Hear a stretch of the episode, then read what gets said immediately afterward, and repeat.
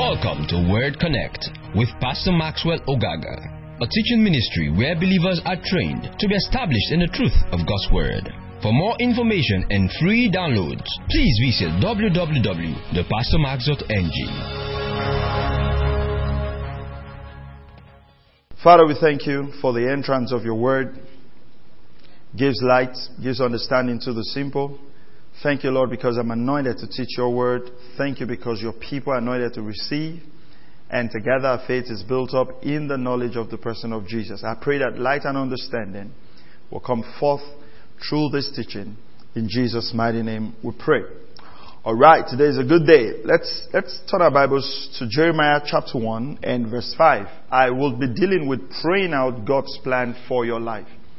Praying out God's plan for your life. And, um, over the years, I've taught um, quite a number of messages, quite a number of series, and I consider these to be very, very important. And what I mean by that is if I would recommend one message for you, it is the messages we're doing this month. Sunday mornings, we're dealing with the subject of God wants to guide you. And the midweek services, last Wednesday, our brother shared on understanding the will of God, very powerful, um, powerful and perfect message for the moment. And um, these Wednesday teachings, the Bible studies, I want to talk about praying out God's plan for your life. So I'll start out today by um, teaching on praying out God's plan for your life. And next Wednesday, I'll talk about praying out God's plan for your loved ones and the people around you. And then uh, the final Wednesday of this month, I'll deal with uh, praying out God's plan for your nation. I think these are very important things that we need to realize. And it's important for us to pray for our nation. It's important to pray for us to pray for the people around us. Because if the people around you are not fulfilling God's plan for your life, they will interfere in whatever you're doing. Alright, so we're looking at praying out God's plan for your life. Uh, go to Jeremiah chapter 1 and verse 5. You need to follow this now. Jeremiah 1, let's start reading verse 4 to 5. Okay? Now the word of the Lord came to me saying, came to Jeremiah, before I formed you in the womb, I knew you. Before I formed you in the womb, I knew you. And before you were born, I consecrated you. And I have appointed you a prophet to the nations. So, this is interesting. God said to Jeremiah, before I formed you in the womb, I already knew you and you were consecrated to be a prophet to the nations. Now, if you read verse 6, then he said, Jeremiah said, then I said, alas, Lord God, behold, I do not know how to speak because I'm a youth. So you realize that God was speaking to Jeremiah about his plan for his life. That's God's plan for Jeremiah's life. And Jeremiah said, I'm a youth. I really like, I don't even know how to talk. Now, it, it shows us that you can be aware, listen carefully to this, you can be aware of the plan of God for your life and feel like I don't have the capacity to fulfill it. I'm not in a position to fulfill it. I don't have the resources. I'm not matured enough to fulfill it. Now, I was having a conversation with uh, a mentor of mine about three weeks ago, and that, that really prompted me to, to teach this. And he was having a, a teaching meeting with, with another ministry in the U.S., so he was on this uh, broadcast something, so I was, I was tuned in to just receive wisdom and to glean. And he made a very powerful statement. He said, the fact that something is the will of God doesn't mean it'll come to pass automatically. And I was thinking, like, yeah, yeah, yeah, that's true, that's right. So God can ordain you to be a prophet to the nations. God can ordain you to be a businessman. God can ordain you to whatever the Lord has called you to do. But it does not automatically mean that that's going to happen. And I think that's where there's the disconnect between people hearing the word of the Lord and living it out actually. And that's where prayer comes in, okay? That's where prayer comes in. And so, one of the scriptures that came so strong to my mind after I had that conversation after the broadcast with him was Matthew chapter 6 and verse 10. You need to follow me now. Matthew chapter 6 and verse 10. And it's important we keep our eyes on the scriptures and follow the word of the Lord as he gives us instructions in this regard. You know, some, somehow if you are at home and you're watching the broadcast and you're live streaming, you can get lazy about these things. I'm just like, don't worry, I'm, I'm going to get the message. I'll, no, you have to be diligent to listen. You, you have to, you have to discipline yourself to take down notes, to be open to what the Lord will say to you. Because these meetings and these teachings we're having, they are anointed. The anointing of God is on them. Praise God. And for your uh, development, for your growth, for your edification. Praise God. So when we call the scriptures, you keep your eyes on them, you feast your eyes on them, you read them, you take notes, you rejoice in the Lord. Praise God. And uh, Matthew chapter 6 and go to verse 9. You, you know the, the story of what is popularly called the Lord's Prayer. Uh, verse 9, he says, Pray then in this way. So was te- Jesus was teaching the disciples how to pray. Our Father who is in heaven, hallowed be your name. Now, look at verse 10. It, it says, when you pray, pray this way. Verse 10. Your kingdom come. Now look at the next line. Your will be done on earth as it is in heaven. Can we meditate on that? I want to um, I want to read this from, just give me a moment here and we read it from the Amplified Version, okay? And, and it's important for us to understand that God wants His will done on earth as it is in heaven. Now, the, the, the issue with the will of God that people do not understand is the fact that it is established in heaven does not mean it is on the earth. It doesn't mean that it's been established on the earth. So Jesus says, when you pray, pray that the will of God be done on earth as it is in heaven. It means the will of God is already established in heaven. Praise God. The will of God is already established in heaven, but we want the will of God to come on the earth. We want the will of God to be manifested on the earth. It's the same thing in your life. The will of God for your life is already established in the realm of the Spirit, is already established in heaven.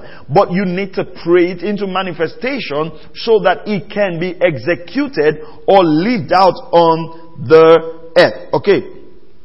So, it says, Your kingdom come, your will be done on earth as it is in heaven. So the will of God for your life, the plans of God for your life is already established in the heavenlies. It's the same thing that God said to Jeremiah. I have ordained you to be a prophet and I've consecrated you to be a prophet to the nations. And Jeremiah said, I'm a youth. Praise God. I'm a youth. So you see, there is the will of God for your life. There is the plan of God for your life. And God, by the Holy Spirit, wants to guide you into that plan. You know what? I, I was just thinking um, a couple of days back, and I'm saying the greatest thing we all need every moment of our life is to be directed and to be guided by the Lord because we want to be doing exactly what God wants us to do. We want to be doing exactly what God wants us to do. We don't have time on the earth to do something else. Praise God. So, in Matthew chapter 6 verse 10, Jesus taught them to pray that the will of God will be done on earth as it is in heaven. John Wesley said this. John Wesley, the founder of the Methodist Church said this. It seems God is limited by our prayer life. That he cannot do nothing for humanity unless someone asks him. Now, it is God's will that we walk in His plan for our life. It is God's will that we fulfill purpose. So we need to pray out this plan. We need to pray out this plan in different ways, right? Number one, we need to pray so we can know the plan of God, and we need to pray so we can fulfill the plan of God. Go with me to John chapter 6. John chapter 6 and verse 36. Thank you, Lord Jesus. John chapter 6 and verse 38. Thank you, Father. John 6 38. Now, let's look at the statement of Jesus right here in John chapter 6 and verse 38. For I have come down from heaven. Look at this. I have come down from heaven. Remember what we said? The will of God is established in heaven. Okay? Jesus says, I have come down from heaven not to do my own will, but the will of him who sent me. I have come down from heaven. But I didn't come down from heaven to do my own will.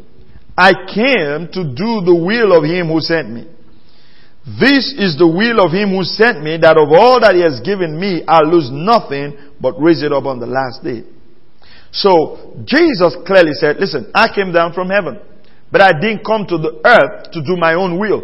Let's take a deep look at that statement.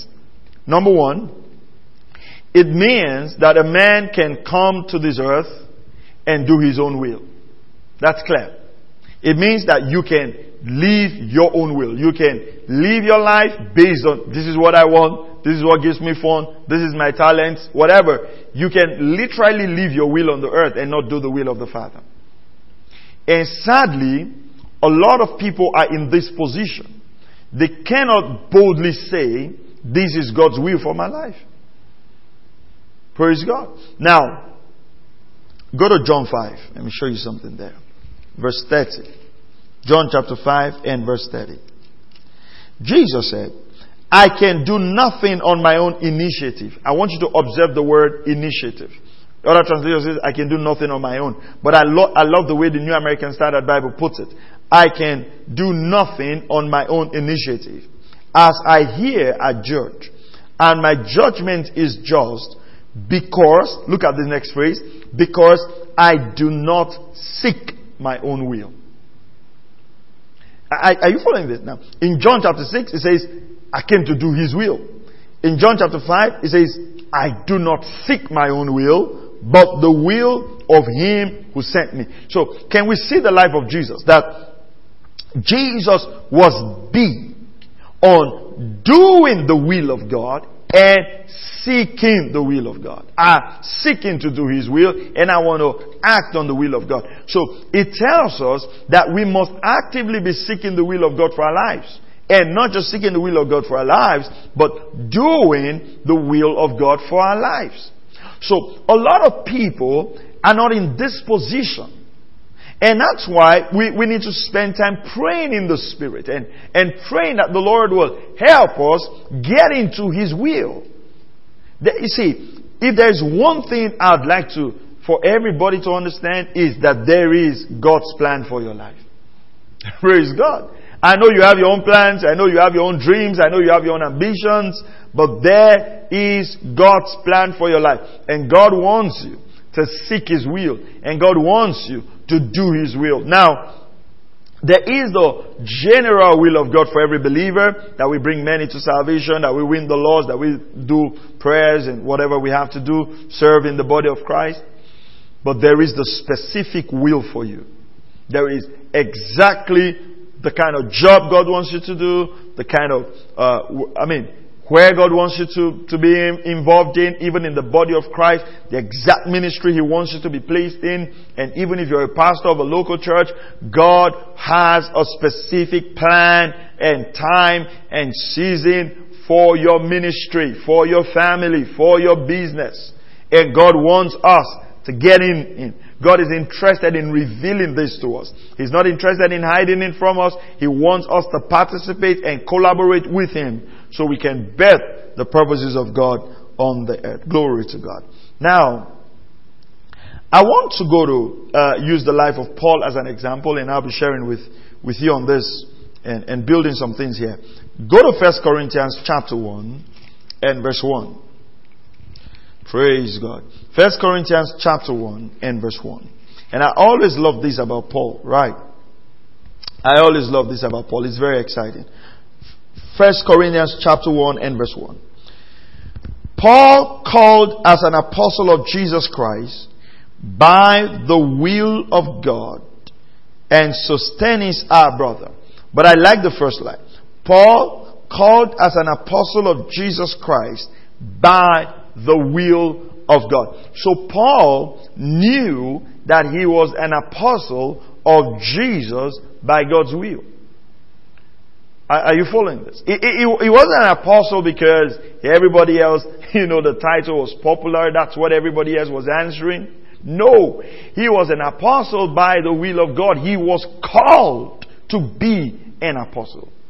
And you realize that the first couple of years of Apostle Paul, the man was not even born again. He, he, you know, you know, Paul was separated from his mother's womb to be an apostle. That's the reason God created him. But I tell you, the man was way, far away from being an apostle. He was rather killing and murdering people in the church. He wasn't following God's plan for his life. He was probably following the devil's script for his life.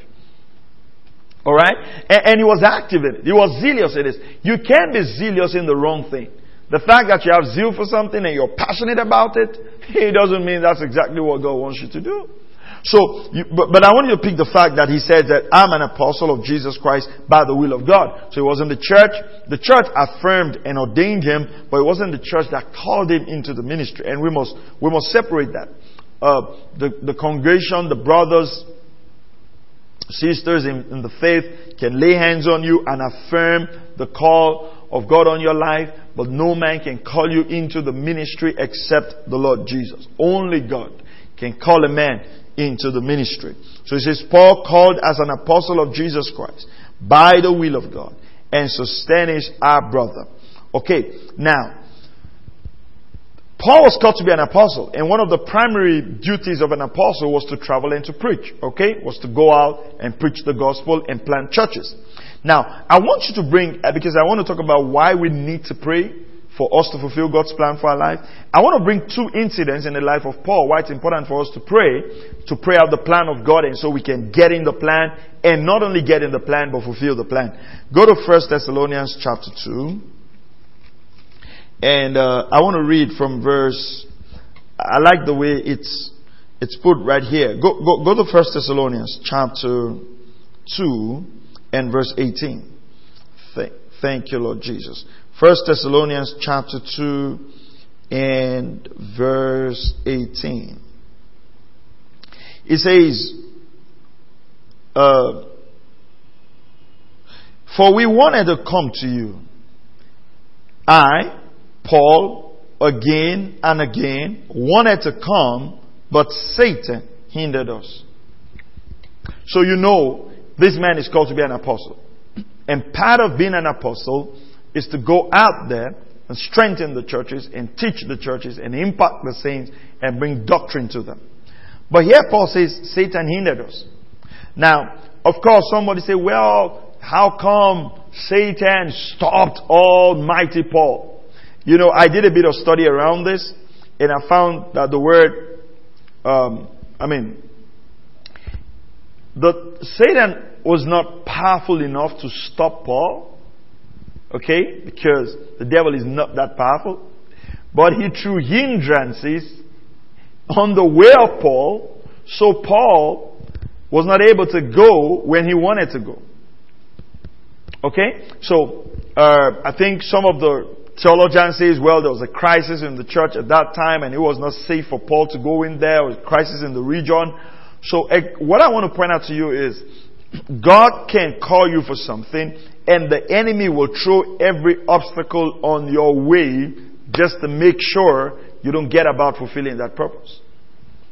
Okay? So Paul had the desire to go impart the saints, but we find out that Satan threw all these obstacles to hinder the journey of Paul. Now, Paul eventually went there, but he was hindered. So, God can call you for these mighty assignments, and the enemy is not going to fold his hands and watch you just do what God wants you to do. He's going to throw all kinds of hindrances. I mean, strife, envy, jealousy, people quarreling. He's going to throw distractions at you.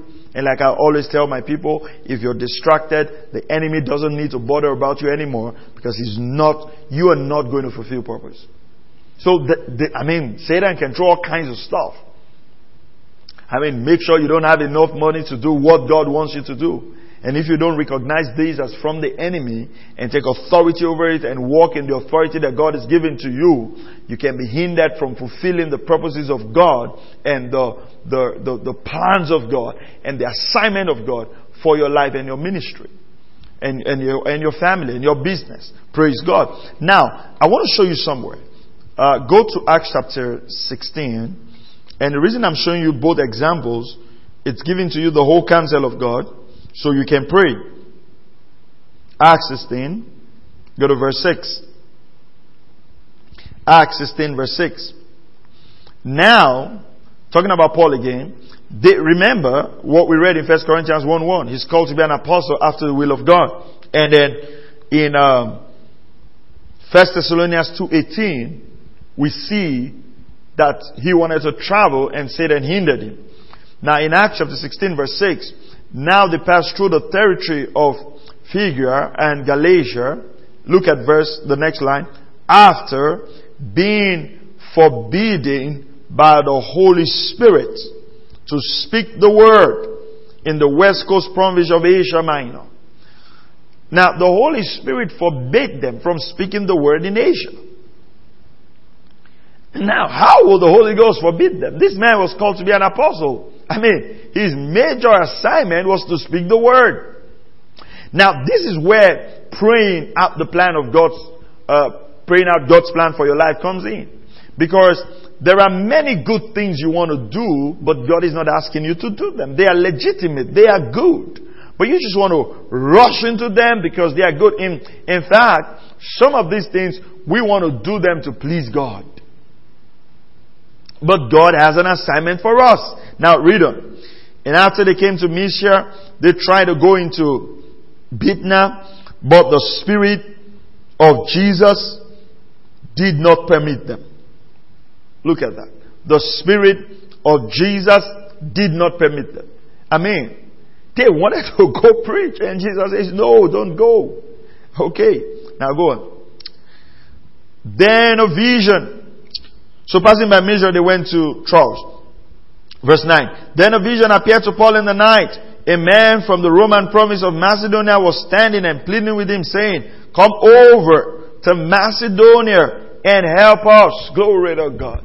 So you realize that God's plan for Apostle Paul was Macedonia.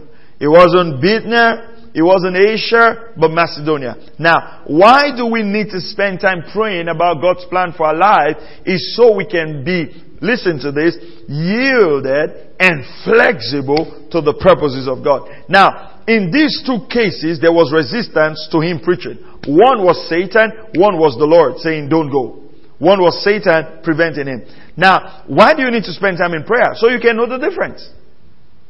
Because if it's Satan hindering you, well, you take authority over that devil and go ahead and do what God is asking you to do. But if it's the Lord saying, don't go there, you don't want to rebuke the Lord.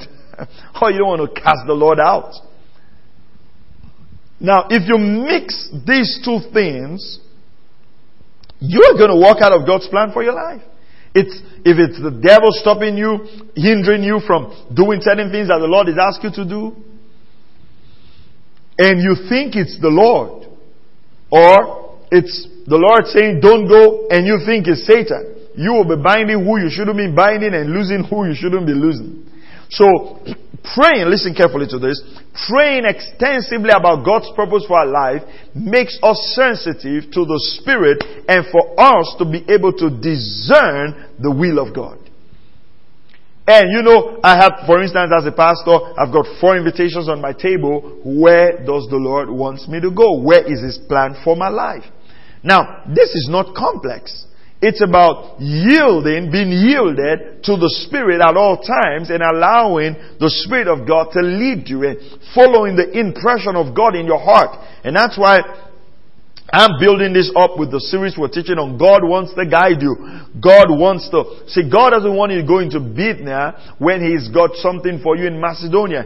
And you remember, if you go to Paul's writing again, it was these Macedonians who begged Paul to receive an offering. Nobody in Paul's ministry ever begged Paul and said, listen, please sir, we want to give to you. Please accept this offering. But out of their deep poverty, glory to God. The, the, the, the word of God says they ministered to Paul. They, they gave to Paul. And what was happening there? Paul went where God wanted him and God worked on the people that God had sent Paul to. So, like Jesus, we must be seeking the will of God to do the will of God. We must not be comfortable anywhere that's not God's will for us. We shouldn't be comfortable doing what is not the will of the Father for us.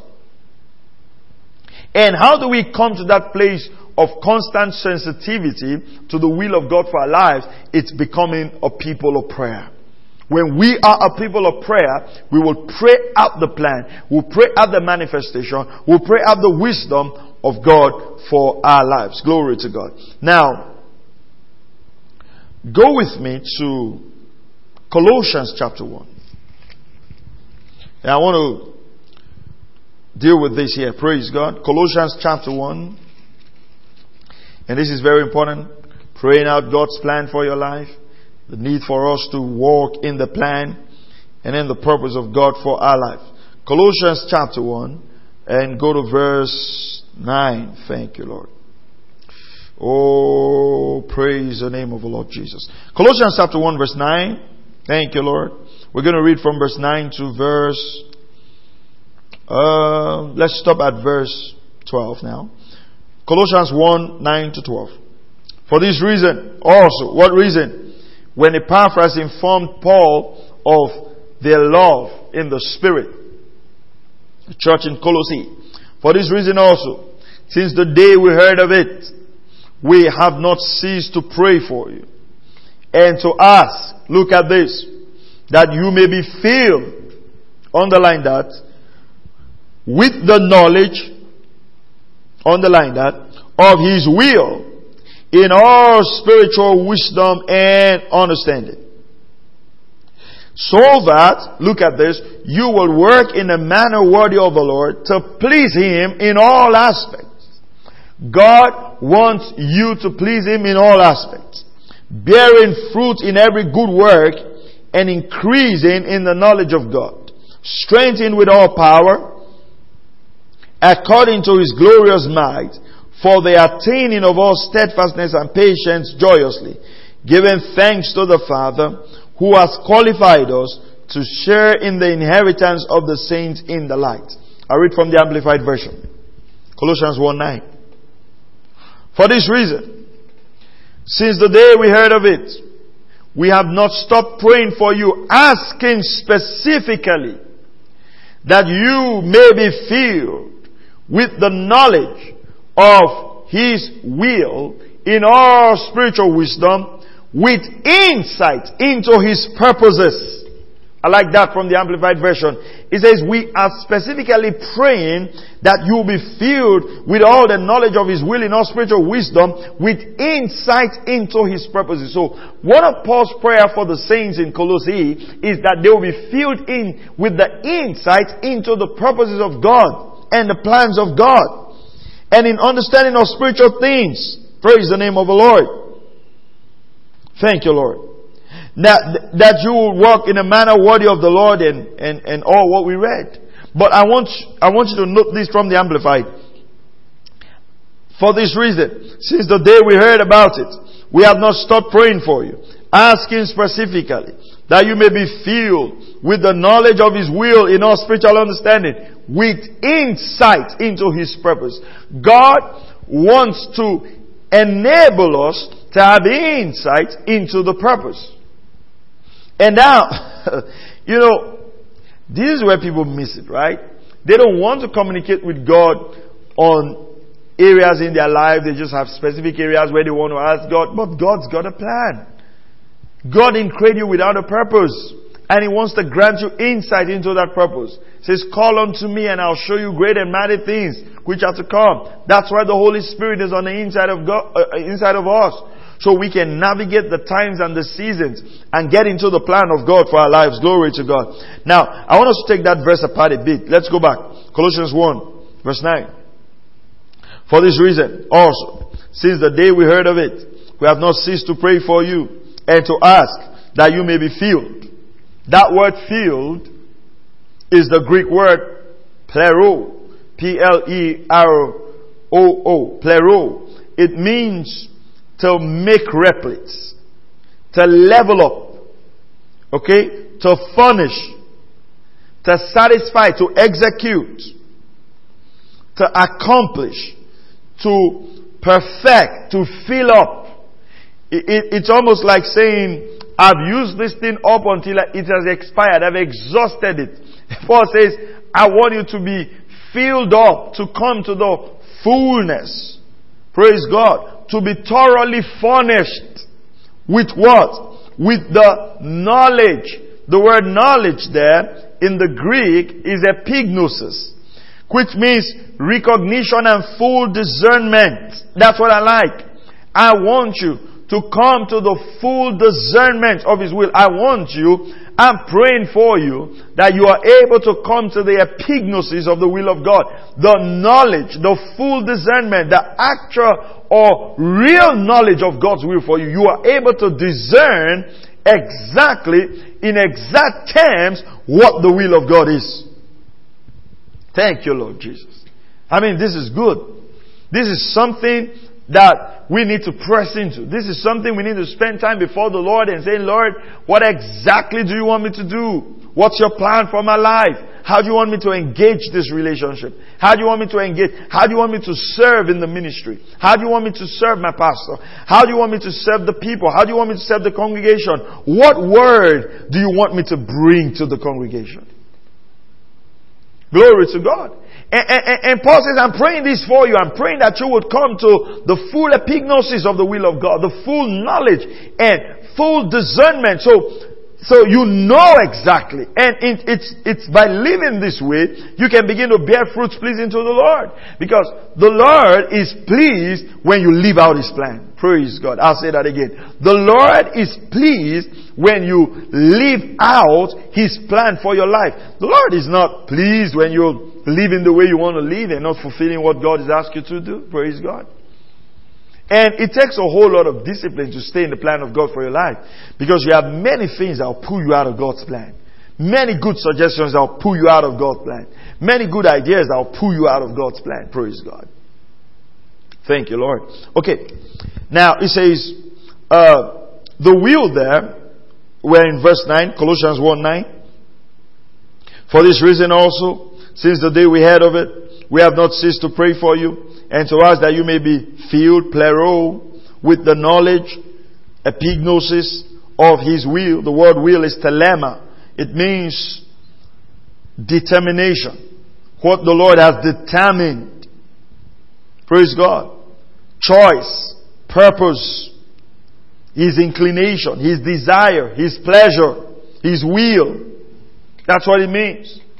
I want you to have a full discernment of His determination for you, what He has determined for you. I want you to have full discernment of God's inclination, of God's desire for you. I want you to have the full discernment, right? The epignosis, the knowledge. I want you to come to a complete, uh, so if I want to rewrite this now, right? Okay? If I want to rewrite this, I'll, I'll put it this way, right? I'm praying for you that you will come into complete supply of the full discernment of God's determination for your life. That's the way I will write it. I'm praying for you that you will be richly supplied with the full discernment of God's determination for you, of what God wants you to be, of God's purpose, of God's desire. Praise God. Of God's inclination. What are God's inclination towards you? When God looks at you, what are the things He desires that you should be doing and be accomplishing? And, and Paul's prayer is, listen, I'm praying for you to come into the full supply of this, to come into the full awareness of this. So you're able to discern this and live it out. Glory to God. Thank you, Lord Jesus. And live it out.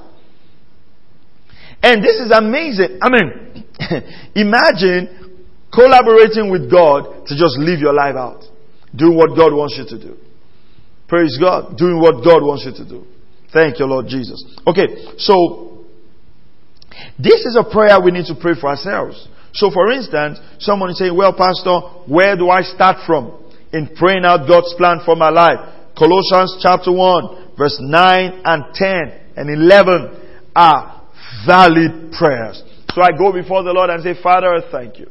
I thank you, Holy Spirit of God because I'm praying for myself right now that in the name of the Lord Jesus Christ, I am filled with the knowledge of your will in all spiritual wisdom and understanding. I pray, Father, in the name of Jesus, that I come into full realization of your will in all spiritual wisdom and understanding for me, that I walk worthy in a manner worthy of the Lord, to please you in all respect, bearing fruit in every good work and increasing in the knowledge of God. Father, I thank you. You know, you pray, you can pray that over your life all the time. You just pray it and speak it forth. And what's happening? You're praying out God's plan. You're praying out His will. And deep right inside of your spirit, you begin to pick up the seasons and the, the, the, the, the will and the word and the purposes of God from your heart. Hallelujah. Now, another thing you need to do is to pray the Pauline prayers. So this is one of the Pauline prayers in Colossians chapter 1. Another one is Ephesians chapter 1 verse 18 to, to 19. We can see that. I know some of you know it, but just turn your Bibles there. Glory to God. Thank you, Lord Jesus. Let's go to Ephesians chapter 1. And you can take these two prayers and pray them every day. These are prayers you should pray daily. Never get tired of repeating them. Praise God. In fulfilling the will of God, reputation is safety. Praise God. Reputation is safety. We want to repeat these things. We want to keep our eyes on them. Ephesians chapter 1 and verse, you can start praying from verse 17 to 19. Glory to God. Uh, verse 16, Paul says, For I do not cease, do not cease to give thanks for you while making mention of you in my prayers, that the God of our Lord Jesus Christ, the Father of glory, may give to you a spirit of wisdom and of revelation in the knowledge of Him. I pray that the eyes of your heart may be enlightened so that you will know what is the hope of His calling what are the riches of the glory of his inheritance in the saints? I pray, come on, that light will flood your hearts. That you will know. You see, God wants us to know. You know, all our Christian life we've celebrated ignorance. What does God want you to do? I don't know. You know, what does God want you to do? I don't know. You know, what, what are you doing right now? Is it the will of God? I don't have a clue. You know, you should have a clue. If you don't have a clue, well, go back to the place of prayer. We're not going to survive this world if we're not convinced of what God has called us to do. Because people are going to talk you out of it. Yeah, if you're not, if the things you're not doing are not rooted in the conviction of, I know this is who I am, even Jeremiah, you know, at a point, Jeremiah said, you know what, I don't want to prophesy anymore. the man says, God, he says, you have deceived me. You, you know, it's almost like God called him to the prophetic ministry to prophesy about the nation and you felt, well, this was going to be a, a one jolly ride. I'm going to have a good time of my life. Prophesying. You know what I'm saying? And, and, and, the man prophesied. He gave one prophecy one time. The king didn't like it. They locked him up. And, and, and that didn't look like the will of God. That doesn't look like the plan of God. You know what? If, if Jeremiah had a wife and family like we have today, they're going to say, you know what? If this prophecy keeps putting you in prison, it can't be God. you know, the prophecy should take you to the king's palace. And I'm going to talk about that because sometimes most of us do not discern the will of God because we only attribute the will of God to comfort, to extreme comfort. And so if it's discomforting, let me give you an example. Do you realize that, you know, sometimes you say like, okay, God, uh, what's your will for my life? And God says, well, there's a village down there. They don't have good schools. And I want you to go there. Go start a school, go teach so you can bring the gospel to them or bring transformation to that community. Whew. You look at your, all the years you spent in school. I mean, if you're not married, the first thing you're going to ask yourself is, who is going to see me in this village and get married to me, of course. Because, I mean, if you put all your, on your Instagram photographs, you're, you're always taking pictures with goats, chickens, and children with pants. I'm not sure you're going to get a number of likes. You're going to say, well, you're going to say people are going to do, well done. Ah, God bless your heart. Then the question you're going to ask is who's going to get married to you? Because which man is going to get married and, and you know, just get married and where are you going? Well, I'm going to join my wife in whatever she's doing. Where is she doing? She works in this village. She started in school. I mean, if you're not convinced that's what God wants you to do, a lot of people are going to talk you out of it. The next question they're going to talk about is, how will you get money? I mean, you look at all your friends online, they're posting the new cars, promotion in their jobs, you know, going on vacation. I mean, you can hardly, I mean, you, you're in this village just laboring out. And so, what I'm saying is this. The will of God does not automatically mean you're going to be, I mean, the Lord is going to richly supply you. And I know from experience, if the Lord asks you to do something, He's going to take care of you way beyond what you ever thought. But if you are fixed on what the world defines as success, you'll not be able to know and discern the will of God for your life. And that's why you need to be in the place of prayer.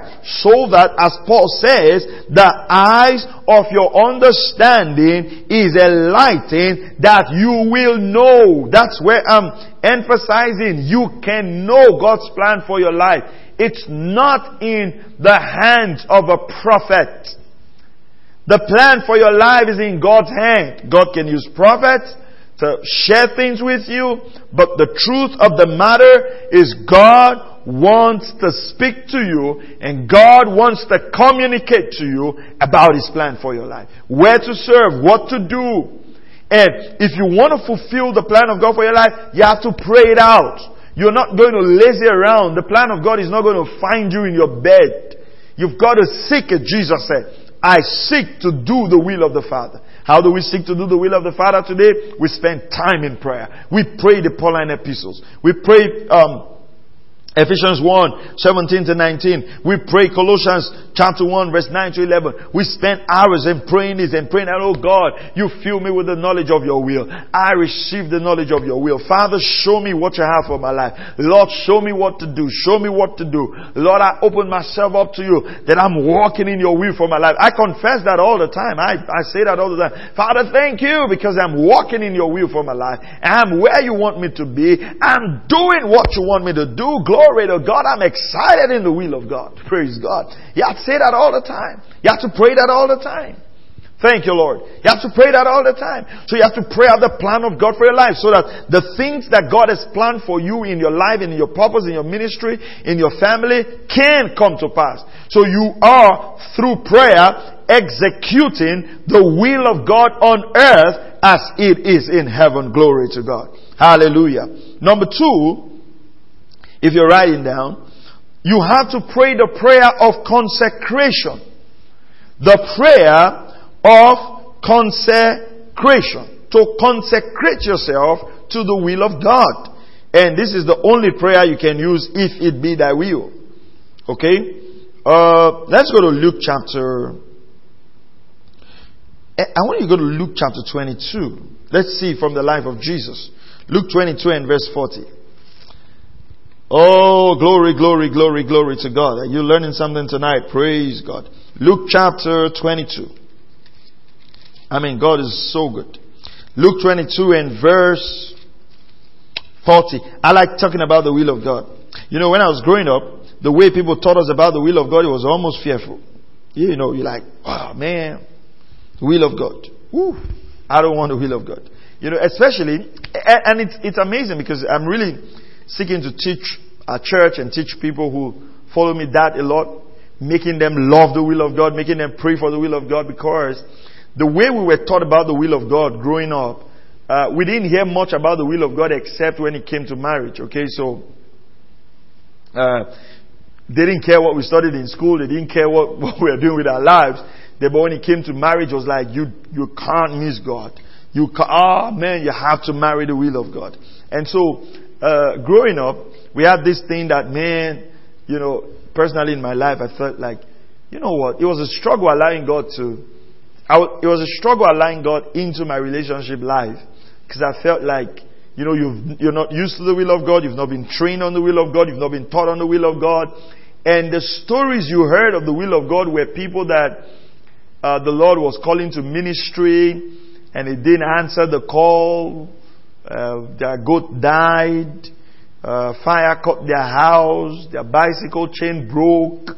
Amen. Until they finally said, okay, God, okay. It's like God grabbing them by the, by their neck, almost choking them to death. You know, and know, some people actually say, well, I died and I woke up. And God says, if you don't do my will, I'll kill you again and you never will. You know, so you, you never were taught on the will of God. You never were taught that God had the plan for your life. And then when you finally heard somebody who uh, followed the will of God, was after God had, you know, just misrepresentation of God in any way. After all the bad things have happened. So, you know, particularly for me, I don't know about my friends, but growing up and uh, when it was time to begin to make a choice of who to get married to, we're afraid to say, God, if it, you know, your will, because we're like, man, if we allow God to do this choice for us, Eh, then God is going to bring all these ugly girls. You know, nobody's ugly, but you understand what I'm saying? Yeah. Just bring somebody I don't like. I mean, and you just wake up in the night and you look at somebody by yourself like, Jesus, this is your will, you know. And, and, and the Lord began to renew my mind because we always have this struggle accepting the will of God because we feel that the will of God is not what we want. Right? Like, uh, if I say God, you know, some people like, if I say yes to your will, God is going to say become a pastor. And I don't want to become a pastor. Yeah, I know people on my team who don't want to become pastors. And they're afraid to pray the prayer of consecration. They, you know, when they sing like, Lord, you can have anything, Lord, you can send me to do anything, they sing it, or they say it, and in the back of their mind, you're like, Lord, you can ask me to do anything except don't just say I should be a pastor. I'll do anything for you. That's not the prayer of consecration. You're not consecrated. You can't say, Oh God, you know, I want to be a pastor, but make me a prophet. Don't make me a teacher. No, that's not consecration. So, you need to understand. Now, let me explain something to you. Let me just say this now. It's going to help someone. Wow. Let me say this, right? Whatever the will of God is for your life, the first thing if you spend time in prayer is that the Lord will begin to allow your heart to accept the will of God. So God is not going to tell you something that you're not finding resonating with your heart. After a while, I, well, many times I didn't want to be a pastor. I prayed against being a pastor. I deliberately rebelled against God because I didn't want to be a pastor. But when the call of God began to come in my heart, you know what happened? I began to love pastoring. So that's what God does. When His will, when you start praying for the will of God, what's going to happen is the Lord will start putting those desires in your heart first. And that's what prayer does. You see, you, if you don't accept the will of God, He's not going to force it in your life. You understand that? Like, God, I don't want to be, and God say, you have to, you have to, you have, He's not going to do that. So in prayers, that yieldedness, let me put it down. I think that's the right word. Thank you, Holy Spirit. You will begin to yield to the will of God. You begin to find it easy to yield to the will of God. And that's what happened. As I began to spend time praying, praying over my life and praying over other things, I began to yield. And a remarkable change came in my life when I said, Lord, you know what? You created me. You've got plans for me. This is what I wanted to do with my life. But whatever you want me to do, I'm willing to do. If you say be a preacher, I'll be a preacher. If you say go be a nurse, I'll be a nurse. If you say whatever you want me to do, and that prayer of consecration opens you up to be able to yield to the plans of God for your life. Praise God. Well, let's run. Our time is going. Luke chapter 22 and verse 40. When he arrived at the place, he said to them, Pray that you may not enter into temptation. And he withdrew from them about a stone throw. And he knelt down, talking about Jesus, and began to pray, saying, Father, if you are willing, so the prayer of consecration, you pray the will of God. If you're willing, remove this cup from me. Yet, look at this. Not my will, but yours be done. That's the prayer of consecration. What is the prayer of consecration? You say, Lord, not my will, but thou be done. You know, at a point, I, I love planting churches. I love starting. It's, it's in my DNA. It's in my heart. At a point, I was like, God, I'm going to pastor a church for a number of years and then I'll go plant another church. That was in my heart. You know, when that whole year came, there was a struggle in my heart. You know, um, I, we actually was in our heart was to go to another nation as a missionary. I even took the time to fly to that nation, spend some days just praying and sensing is this where God wants us? You know, it was a struggle because I love to do work in the nations. I love to work in the nations. But I have an assignment here. Eh, but it came to a point where I discovered that struggle was interfering with the answers of God in my heart. I'll talk about that. I pray we have time tonight um, to get into it. But, you know, the desire to do that began to interfere with the signals of God in my heart. And I just came to the place where I said, you know what, God, whatever you want, it's fine with me. If you want me to stay here for the rest of my life, I'm good. If you want me to travel, plant churches, I'm good. Whatever you want. And immediately I consecrated myself. I discovered that the Lord began to pour a love for the place I am and began to give me ideas and it was just fine with me and, and there was nothing like if the Lord never asked us to move, we're just okay. We're excited about what God is asking us to do. So the prayer of consecration helps you to yield your will. That's the struggle now. You, the prayer of consecration says, Lord, not my will. That means you acknowledge that, listen, my will can interfere with the will of God. Now understand this and follow this now, okay? If Jesus had not prayed this prayer, it's possible that Jesus would not have gone to the cross. Right. Now, but part of the plan was going to the cross.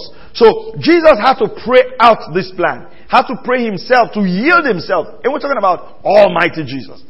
Alright? So that's why I say fulfilling God's plan is not going to just fall like ripe mangoes on your, on your laps. You have to pray. And you remember when, when um, this was being described in the book of Hebrews, the Bible says he prayed with much tears. In fact, let's read them. Let's read them. Father, if you're willing, remove this cup from me. Yet not my will, but yours be done. Now an angel from heaven appeared to him, strengthening him, and being in agony. He was praying very fervently, and his sweat became like the drops of blood falling down upon the ground. You, you realize, see how intense Jesus was praying to be able to cause his will to align with the will of the Father. And that's why sometimes I don't get away. People say, you know what? You can just pray. You can just talk to God. Eh, no, if you really want to, your, listen, everything in your life is going to resist God's will. Sometimes your family will resist the will of God. Sometimes even yourself will resist the will of God. Your heart will resist the will of God. Your ambitions, we're going to go into that, will resist the will of God. And in verse 40 and in verse 40, 42 and in verse 44, Jesus prayed the same prayer again. What prayer is that? The prayer of dedication and consecration. Glory to God. The prayer of dedication and consecration. Wow, praise God. Are you still here? Come on, follow me. Are you still here? Now, the prayer of consecration and dedication involves praying about the will of God for your life and submitting yourself to the will of God. So, prayer helps you to submit yourself to the will of God. You can't just go like, oh God, whatever you want. I mean, when God now shows you what He wants and points the cross He's like, no, no, not that one. Change it. Bring another one. Like, no, that's not it. Because God is going to ask you to do certain things, right? And you have to be submitted. Some things will pin on your flesh. You know, sometimes the Lord will ask you to pull out of certain relationships and stop hanging out with some friends so you can consecrate yourself for the assignment I have for you. Stay up night to pray. So the will of God, even though, even though it's good, acceptable, and perfect, it's going to demand some level of sacrifices. So you have to pray yourself to be able to accept these sacrifices. Thank you, Lord Jesus. You know, this prayer can be prayed many times. So you can repeat it. Lord, not my will, but thy be done. Lord, not my will. In fact, some of you need to put it on auto play until your head accepts it. Okay? A prayer that can be repeated, same thoughts, same content, same essence. Thank you, Lord. Okay. I'm trying to see if I can finish this. So we're going to take extra minutes. Alright? Just keep going until I finish. Alright. So, um, the prayer of consecration, right? So you need to pray. You need to pray yourself to be yielded. Follow me now. You need to pray yourself to be yielded to the plan. So, for instance, God has called me to be a pastor. And I've got the DNA of an apostle in my heart to plant churches, to travel, to teach, to strengthen churches. Now, at a point, the Lord will tell me where you got to call that on your travels, you got to face the local church, you got to do this. Now, you realize that at that point there might be a tension between what I will and what God wills. Now, don't assume that it's always easy to respond to the will of God.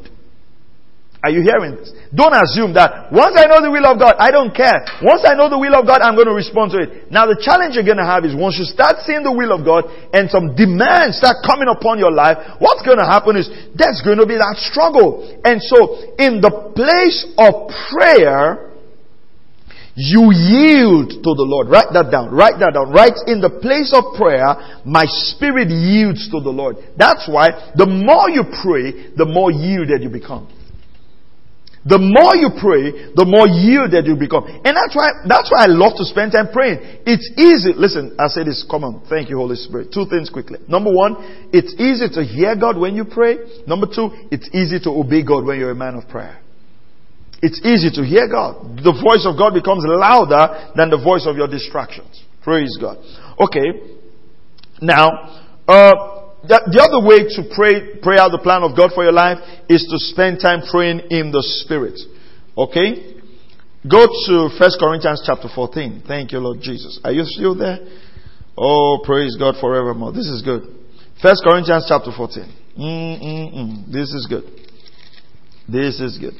I, I enjoy God's word. I'm telling you. Oh, it's such a blessing. It's such a blessing. 1 Corinthians 14 2. For one who speaks in a tongue does not speak to men but to God, for no one understands, but in his spirit he speaks mysteries. Go to verse 14, 1 Corinthians 14, 14.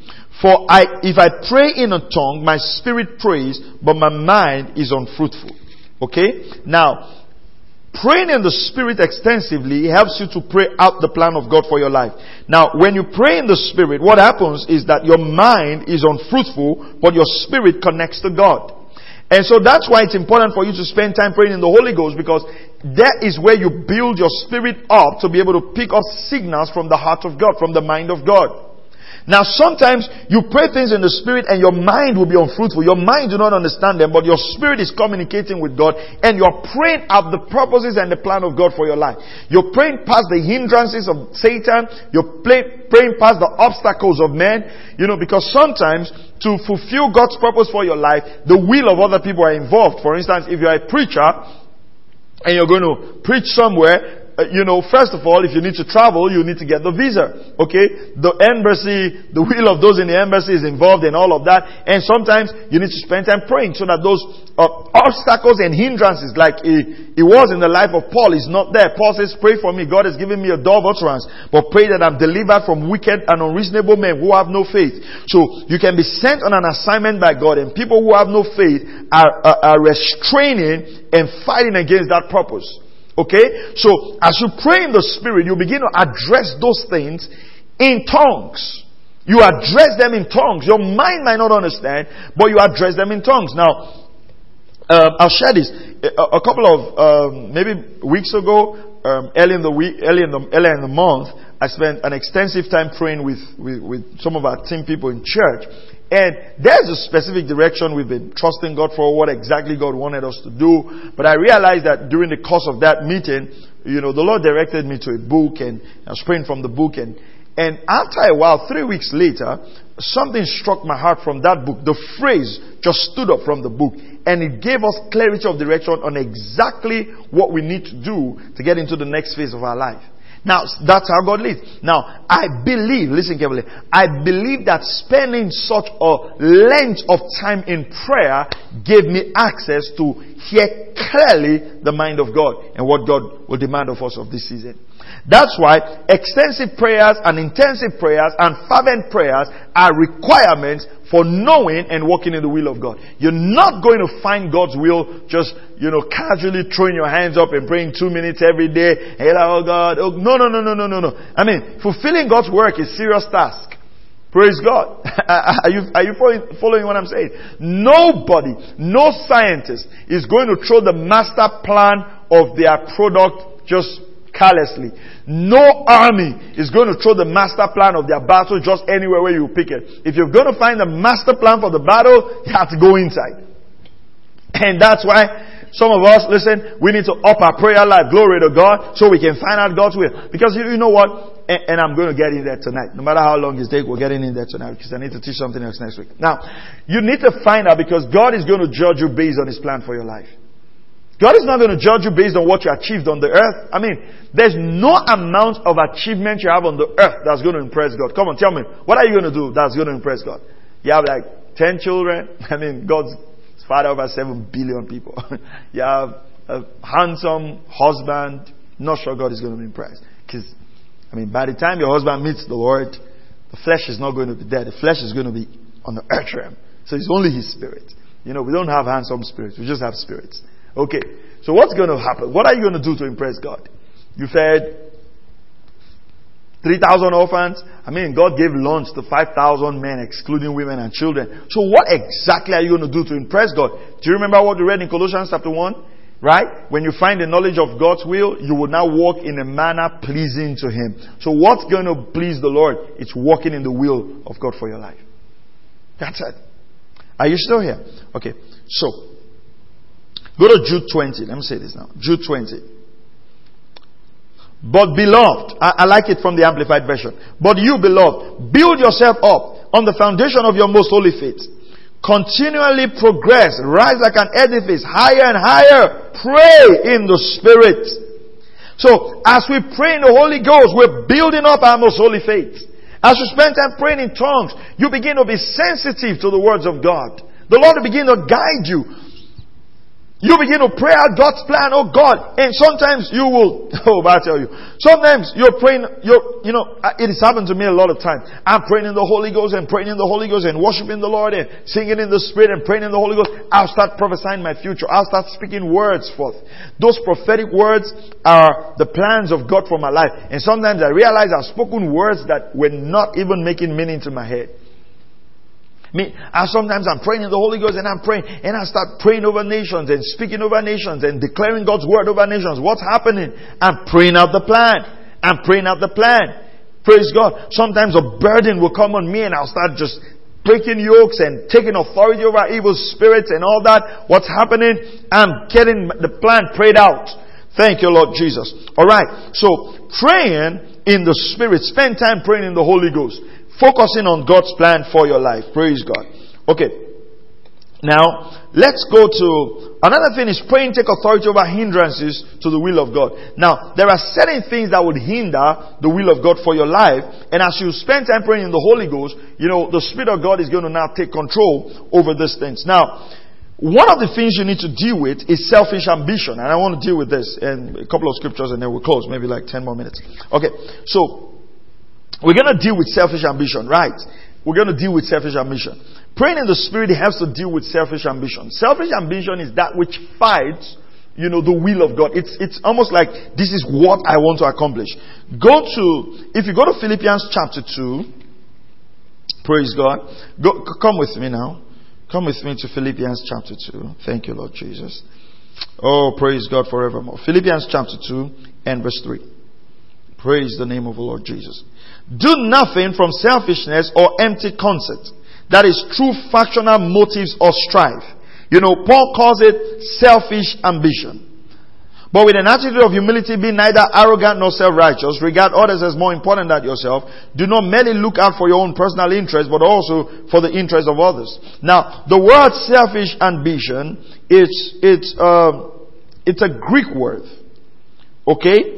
And it means eritheia. Eritheia. E-R-I-T-H-E-I-E-A. Okay? Now, it, it, it, it, it connotes the, the example, the way people like um, the philosopher Aristotle and the other Greek philosopher used that. It connotes someone who comes and blows his trumpet and, and, and, and he makes himself, it's like, let me give you an example. It's like a politician who comes and blows his trumpet in such a way that he makes the other opponent look so small. Alright? And makes himself bigger by focusing on himself and his achievement and what he can do and putting others down. That's the concept of selfish ambition. Now, how does this relate to what we're teaching tonight? You understand that if you're not careful in fulfilling the, the, will of God for your life, you begin to want to fulfill the will of God out of a selfish, ambitious spirit. There'll be things in you that would rise up to say, well, if I can do this and do this and do this and do this, it makes me look better than this other person. I'd have achieved more than this other person. And what's going to happen is those things will begin to draw you away from the plan of God for your life. And that's what Paul said in the book of Philippians. He says, some preach Christ out of envy. I mean, it, it's a noble thing to preach Christ, but the motives behind preaching Christ was out of envy. They wanted to preach Christ in such a way that Paul would look small. That Paul would look like he wasn't called. And that's why sometimes Paul will, uh, say, if I'm not an apostle to other people, I'm an apostle to you because all these other apostles come and they preach like they're the ones doing the main thing and we're not doing anything. And why are they carrying out ministry like that? Selfish ambition. I'll give you another example um, if you if, if you study the children of Israel when they were coming out, the Bible says they desired meat. They craved for meat. And God gave them meat until it came out of their nursery. It wasn't God's plan to give them meat in that way, but it was a strong craving. And so, when we spend time praying in the Holy Spirit and spending time with God, God will begin to deal with those selfish ambitions. Are you following this? Because that's why you find out, for instance, certain people will do whatever just to achieve stuff and they'll tell you, well, God told me to do it. And, and listen, that's not God. That's not God. So, we have all this selfish ambition rising up in us. Even as ministers of the gospel, we can use ministry, we can begin to desire things in ministry because it's going to make us popular. And it's not because that's what God is asking us to do. It's because it's going to make us popular. And that selfish ambition. So as you begin to spend time to pray out the plan of God, it'll begin to lessen the voice of your ambition. Are, are, you following this? It'll begin to lessen the voice of your ambition and begin to give rise to the exact, listen to this, exact plan of God for your life. You know, Paul could have traveled to Bithynia and say, you know what, I don't care. I'm going around the world. I'm going to preach in Bithynia. I'm going to preach in, yeah, I'm going to, and he will not have listened to the Holy Ghost. And sometimes, if he had gone all the way to Bithynia and Asia and all those nations, he would have missed out of what God wants to do in Macedonia. You are redeemed. You are not your own. God has a plan. And you have to pray it out. You have to pray it out. You have to pray it out to know it. You have to pray it out to walk in it. You have to pray it out to stay in it. That's good. You have to pray out the plan of God so you can stay in the plan of God. Praise God. Now, let me, uh, let's, let's do three more scriptures. Second, um, Second Samuel chapter 15 verse 1, Absalom. Okay, let me just talk about Absalom. Absalom knew that he wasn't called to be king. But he wanted to be king. And what happened? He began to stand at the gate. and when people wanted to see the king, he would speak to them. He would manipulate people to love him. And at a point he rebelled against his father David. And how did he end up? He ended up dead. That's what happens. When people follow selfish ambitions and do not follow the plans of God for their lives, you know what happened? Can I tell you what happened? They end up prematurely dead, cutting themselves out of where God should have been able to keep them. And you know the reason why? They start going into manipulation to get people to like them or they start manipulating things to get things done. God does not want us to get into that manipulative spirit. If you follow God's plan for your life, you can be rest assured that God will look after you. You can be rest assured that God will preserve you. You can be rest assured that God will guide you. And, and the more I grow up in ministry, the more I tell myself, I just want to do what God wants me to do. I just want to be where God wants me to be. I don't want, you know, your zeal for God can make you initiate things that are not God's plan for your life. And sometimes out of the human pride, when you've initiated things that are not God's plan for your life, you know what's going to happen? You'll be too ashamed or too proud to say, well, I missed God here. This wasn't God. And you'll, you'll be running a race towards a dead end, not what God has called you to do. So, in, in today's world, selfish ambition is a behavior that is greatly applauded. People you know, it's almost like blow your trumpet, right? Like do stuff. Let people know you're here. You know, get them to know you. You're the man. You're the guy. You're the, there's no pastor like you. There's no teacher like you. You're the main man. Uh, all our social media is directed at blow it, give it up, you know, push it there. We need to be careful that we're in the center of God's plan. So we're not driven out of the plan of God. Now, if you go to James chapter 3 verse 15 to 16, we won't read it because of time it, talks about the wisdom that is earthly. The, the, the, wisdom that is earthly, it's a wisdom that runs on selfish ambition. Say this wisdom is earthly, it's natural, and it's demonic. You know, it, it's not saying we should not have goals, but we must not be driven by self. That like if I achieve this, I'm going to be better than everybody else. No, we, we, we have godly goals, we have godly assignments, we, we have godly vision, but we're not driven by selfish ambition because selfish ambitions will take us out of the plan of God for our life. Let me give you an example. If a preacher has a selfish ambition, he would not go pastor where, um, for instance, there's a church of 50 people and there's a church of 1,000 people. I mean, who's going to go to the church of 50 people? I mean, nobody wants to go there. Everybody wants to go to the church of a thousand. But it can be God's plan for you to be the shepherd over those 50 folks. So you see what I'm saying? If you go into ministry out of selfish ambition, you'd always choose the bigger and the better without, without God's plan and following God's plan for your life. And sometimes some circumstances can look very good, but God will want you to move ahead, to start something else, to birth something else. And You must learn to be flexible in the Spirit and listen to the voice of the Spirit. Now, God is going to judge us based on His plan for our lives. So we need to pray out the plan of God so that we can fulfill the will of God for our lives with joy. Second um, Timothy chapter. Let's go to Second Timothy chapter four and verse seven. Praise God forevermore. Thank you, Lord Jesus. Second Timothy chapter four and verse seven. Come on, glory to God. Thank you, Lord. All right. Paul says, let's look at uh, let's look at verse six. For I am already being poured out as a drink offering, and the time of my departure has come. Now the reason I needed to read this is remember what we read in 1 Corinthians chapter 1 verse 1. Paul says what? I'm called to be an apostle after the will of God. That's how he started. Let's look at how he ended. Let's look at how he ended. I'm ready to be poured out as a drink offering, and the time of my departure has come. I love this. I love this. He knew when he was to go. Verse 7. I have fought the good fight.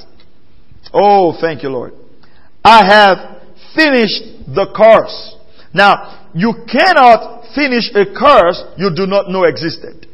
Right? Like, you cannot finish a course you're not aware of. It's like, I mean, we're to run a relay race, okay? And then you go to, um, um, you go to the, the lane, okay?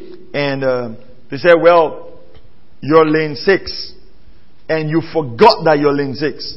And then you get to the end of the race and you end up in lane three. And then they ask you, why are you in lane three? Say, I don't know, but I just decided to use any lane. you, even if you came out first, right? You're not getting any award. You know the reason why? You didn't run in your lane. So it's not about getting to the finishing line. It's not the faster the, the, who gets there first, who achieves there first, who gets married first, who has children first, who has this first. It's not a competition of first. It's a com- it's not it's not a competition of first. It's not a competition either. It's a commission of purpose. I like that. We're not in a competition in this life. We're in a commission. There's something God has called us to do. So he says, I've finished my course. So if Paul did not know his course, he would not have been able to say, I've finished it. So we spend time in prayer knowing God's course for our life. So that when we get to the end of our life and like Paul will say, I'm ready to depart, we can look back and say, you know what? Everything that God asked me to do, I've done it. At this point, God asked me to do this, I did it. At this point, and someone say, well, this is a very difficult life. It's not. Spend time with Jesus. He's more interested in guiding you than you are in receiving guidance.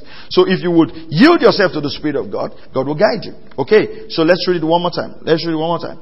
For I'm ready, for I'm read, already been poured out as a drink offering, and the time of my departure has come. I have fought the good fight. I have finished the course. I like it. I have finished the course. It means that God gave him a specific course. Come with me quickly. Praise God. Acts chapter 20. Acts chapter 20 and verse 24. Let's read this now. Acts chapter 20 and verse 24. Thank you, Lord Jesus. But I do not consider my life of any account as dear to myself, so that I may finish my course. So in the book of Acts, it says, I don't consider my life dear to myself. I want to finish my course. And the ministry which I received from the Lord Jesus to testify solemnly of the gospel of the grace of God.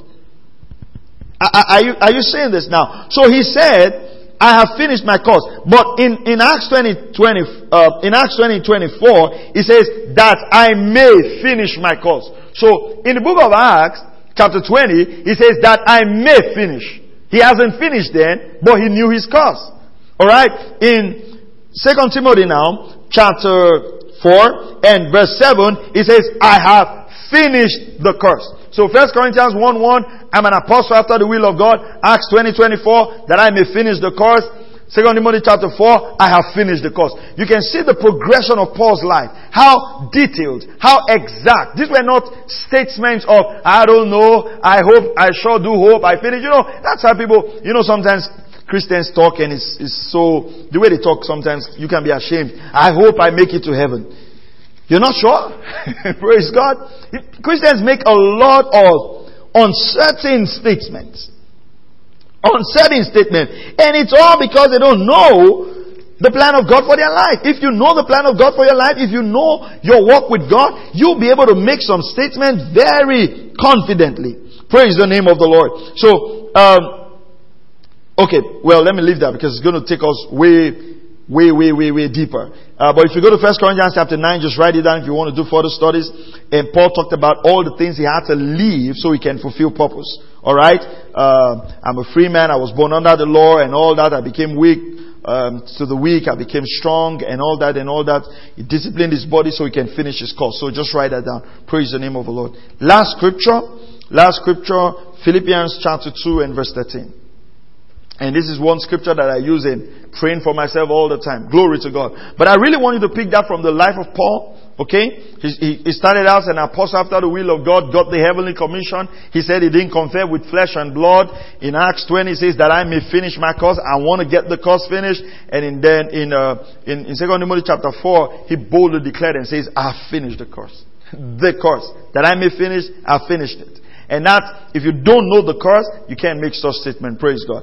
Okay, last scripture, Philippians 2.13. It says, For it is God who works in you to will and to act in order to fulfill his good purpose. The NIV version. It is God who works in you to will and to act in order to fulfill his purpose. The New Living Translation says, For God is working in you. Oh, I like this.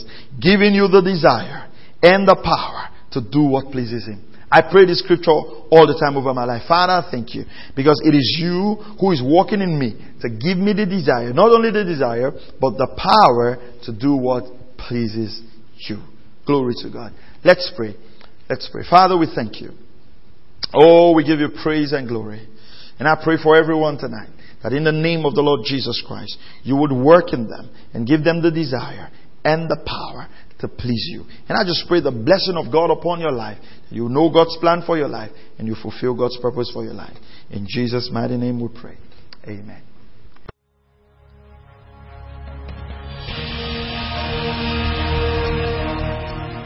Thank you for listening to Word Connect with Pastor Maxwell Ogaga.